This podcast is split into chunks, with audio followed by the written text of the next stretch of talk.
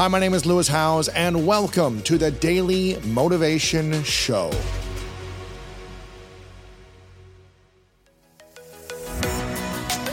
If you feel like you're not living your most authentic life, not leaning into your purpose, and not living the life that your future self would be extremely proud of, I've written a new book called The Greatness Mindset, and I think you're gonna love this. Through powerful stories, science backed strategies, and step by step guidance, The Greatness Mindset will help you overcome all the different challenges in your life to design the life of your dreams and then turn it into your reality. Make sure to click the link in the description to get your copy today. I believe that there is a lot of the mental illness that exists in the world that has an undercurrent of trauma.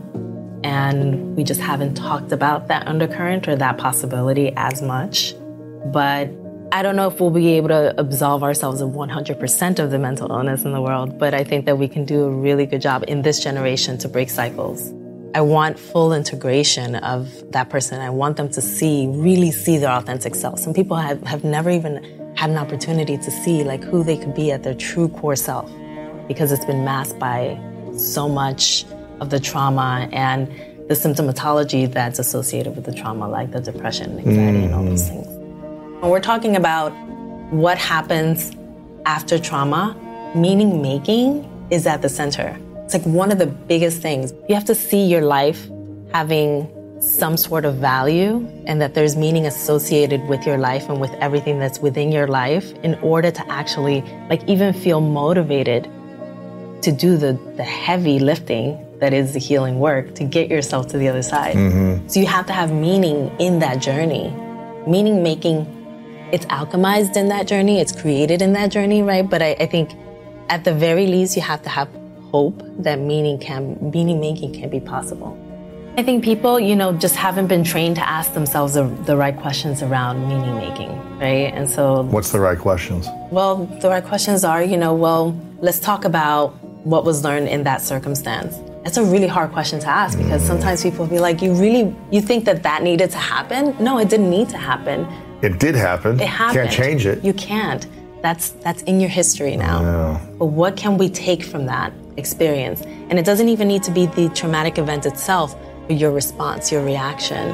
What can we take from that to learn how to now create a healing protocol for you?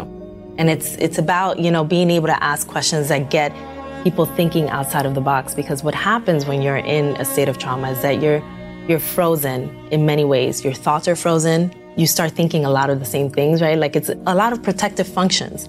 Your your feelings are frozen in time like people like constantly feel worry, anxiety, like a lot of things that are them being in a protective state. Mm-hmm. And so if we can start asking questions to free some of that up, that's that's going to be like really key. If someone stays committed to their story of meaning that it, it was this horrible event and it ruined my life. Mm-hmm. What happens if they hold on to the meaning in a negative way as opposed to that was a traumatic event. I don't wish it upon anyone, but here's what I learned from it, here's what I gained from it, here's what I'm going to do with it in a positive way. What happens? Well, the way that I interpret that is that that person is one, still in a state of fear.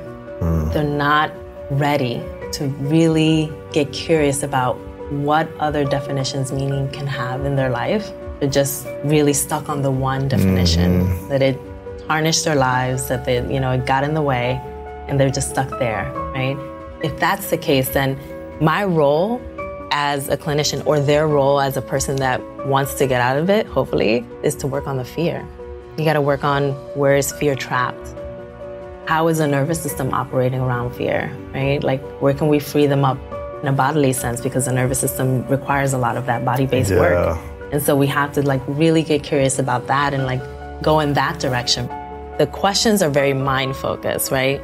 But we need the body based practices in order to create safety in the body. Mm-hmm. To so release also, right? To release the fear, the pain, the trauma, and reconnect to the safety of your body. Is that right? Exactly. And so that when a person can feel that there is safety in their body, they can feel that they can actually go into the depths of their minds in a way that doesn't feel scary and existential.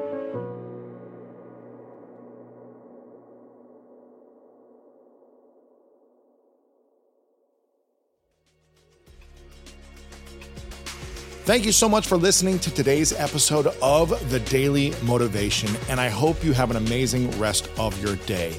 If you enjoyed this episode, make sure to click the link in the description that will take you to the full episode of our main podcast on the School of Greatness. And if you are loving The Daily Motivation, please follow us over on Apple Podcasts and Spotify and leave us a review over on Apple Podcasts right now.